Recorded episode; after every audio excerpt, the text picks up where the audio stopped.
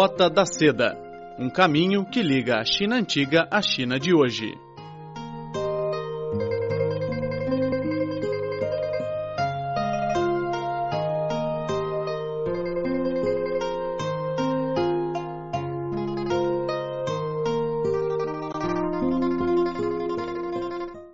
Olá, caro amigo. A Roda da Seda vai conversar hoje com a Maria Teresa Seitz Pires, diretora portuguesa do Instituto Confúcio da Universidade de Lisboa.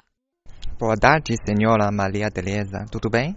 Tudo bem. Tudo muito bem. Em primeiro lugar, dá para fazer uma apresentação sobre a sua carreira? Como ficou envolvida no ensino de chinês e como virou uma diretora do Instituto Confúcio?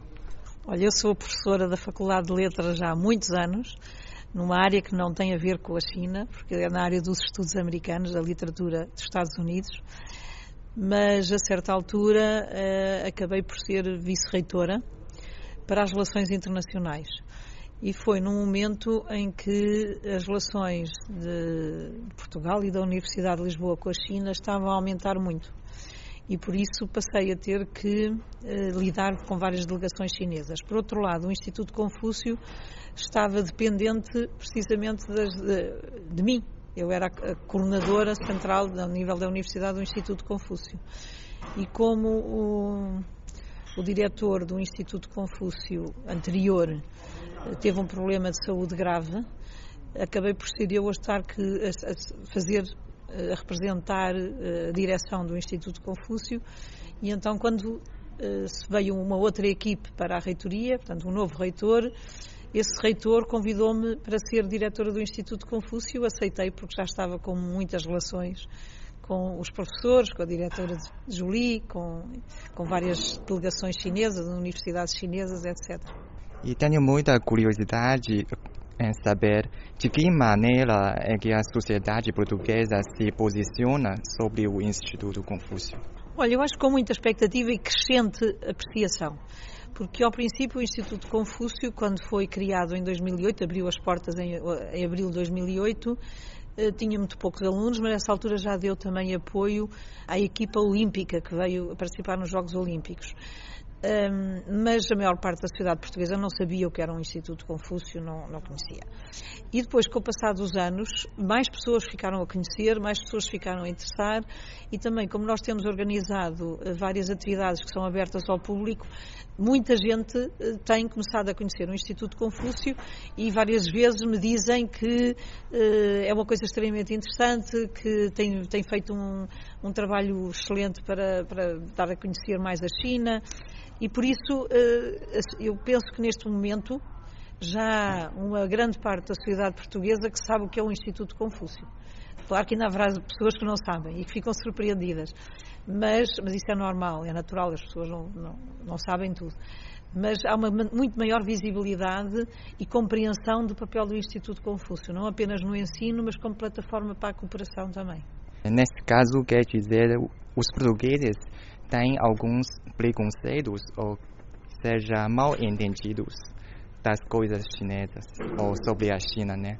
A seu ver, quais são os maiores preconceitos dos portugueses sobre a China? Olha, por um lado, nós temos, por causa da nossa ligação muito antiga e por causa de Macau, algum conhecimento de coisas chinesas, mesmo que seja, enfim, marginalmente, algum conhecimento.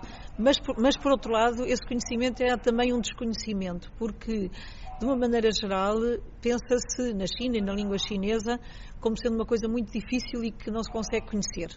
E, por exemplo, há uma expressão em português que se usa com muita frequência, quando alguém nos diz qualquer coisa que nós não estamos a perceber, nós dizemos, parece que estás a falar chinês.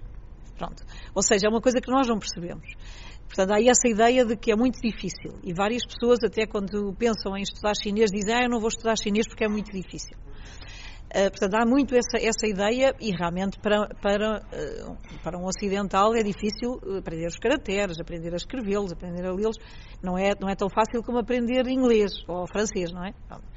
há essa dificuldade. Mas depois também há, mas há a possibilidade, e é isso que é preciso, é mostrar-lhes que é possível ultrapassar essa dificuldade.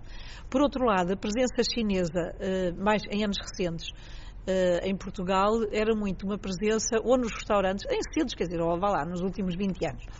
Era mais outros restaurantes, restaurantes chineses, ou então de lojas que vendiam uh, coisas a baixo preço. Portanto, também de baixa qualidade, porque o preço também não era elevado, pronto. E por isso havia um bocadinho a noção de que as coisas feitas na China não tinham qualidade.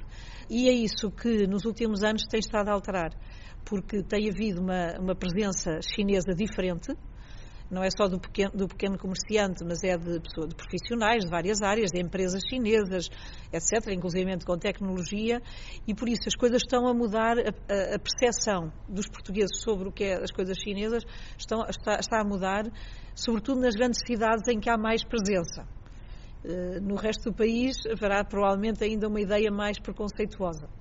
Mas neste momento eu acho que as pessoas estão a, estão a perceber que as coisas que não são o que eles pensavam, que há muito mais na China e, e, e nas capacidades e na, na, na, cultura chinesa também do que aquilo que conheciam e a interessar-se por conhecer mais. Pronto, e isso é uma coisa muito interessante, seja do Tai Chi, seja, seja na caligrafia. As pessoas querem aprender a escrever aqueles caracteres, mesmo, mesmo que não estejam a aprender chinês, querem aprender aquela, aquela, no fundo aquela arte, um bocadinho e por isso os clubes de caligrafia têm pessoas de fora, do mesmo do Instituto Confúcio. Há um interesse por perceber mais a cultura chinesa. E nós, quando organizámos cursos até de introdução à cultura chinesa, vieram pessoas que nem sequer eram nossos alunos. E era essa a ideia. A ideia era vir, era atrair público que não está tão familiarizado, mas quer saber um bocadinho mais. Além da mútua compreensão entre os dois povos, entre chineses e portugueses, a seu ver, qual o papel que o Instituto Confúcio desempenha nos intercâmbios acadêmicos e uhum. transculturais, bem como nas diversas áreas de cooperação entre os dois países? Olha, o Instituto Confúcio, concretamente o da Universidade de Lisboa, porque está também na capital, eh, tem, tem, tem servido bastante para colocar em contacto eh, até a Municipalidade de Tianjin e a, e a Municipalidade de Lisboa com visitas oficiais, uh, mas também, ao nível académico, várias universidades de Tianjin e não só, que vêm a Lisboa e que passam e que vêm através do Instituto Confúcio. Portanto, o Instituto Confúcio é que serve como plataforma para permitir essas visitas, para fazer os convites, para, para acompanhar as visitas, organizar as visitas e por isso nós estamos, eh, e, e, e às vezes para mais do que isso. Por exemplo, foi o nosso Instituto Confúcio que estabeleceu relações com a Academia de Ciências Sociais chinesa, de, de, de Pequim, e, e, que organizou, co-organizou com eles dois, dois, dois encontros sobre a rota, sobre a iniciativa uma faixa, uma rota, o primeiro em Lisboa em 2015, o segundo em 2016 em Pequim, e que já fez com que agora em 2017 fosse assinado um protocolo entre a Universidade de Lisboa e a Academia de Ciências Sociais da China, eh, e que estejam agora a, a começar a fazer-se coisas conjuntas um centro de, estudos de filosofia, eh, estudos de arqueologia, etc. Ou seja, eh, através do Instituto Confúcio e da iniciativa que o Instituto Confúcio teve de contactar determinadas entidades chinesas, também se estabeleceu uma relação maior com, as várias, com várias faculdades da, da, da, Universidade de Lisboa.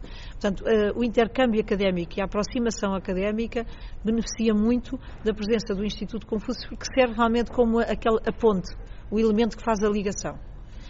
Uh, e isso tem-se visto a muitos, a muitos níveis. Ao nível tanto académico, temos muitas, nós temos convidado pessoas, especialistas de medicina tradicional chinesa, especialistas de, de música, uh, outros especialistas que vêm para falar e para conhecer a realidade portuguesa e, e dar-se a conhecer também aos nossos colegas. E por isso, uh, por exemplo, foi muito interessante para mim verificar, numa altura em que uma professora uh, de medicina tradicional chinesa aqui de Tianjin visitou Lisboa e que foi ao Instituto de Medicina Molecular falar com os investigadores e verificar que havia investigação que estava lá a ser feita, semelhante à que estava a ser feita, mas de duas perspectivas diferentes complementares, uma da medicina, tradicional, eh, da medicina tradicional chinesa e a outra da medicina ocidental. Mas, no fundo, estão a trabalhar para o mesmo caminho, na, na, na pesquisa, na investigação. E, e, perceber, eh, perceber que há maneiras diferentes de caminhar em conjunto e talvez ter resultados uh, mais interessantes é, é uma coisa muito positiva.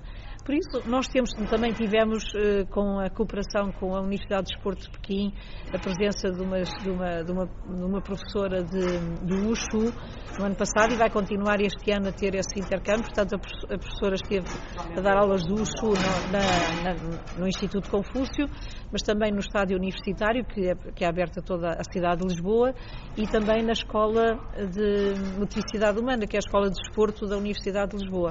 Portanto, com, portanto, com vários tipos de alunos alunos e todos eles muitíssimo interessados. E, portanto, há, há várias maneiras uh, pelas quais o Instituto Confúcio está, de facto, a estabelecer pontes uh, académicas em vários campos.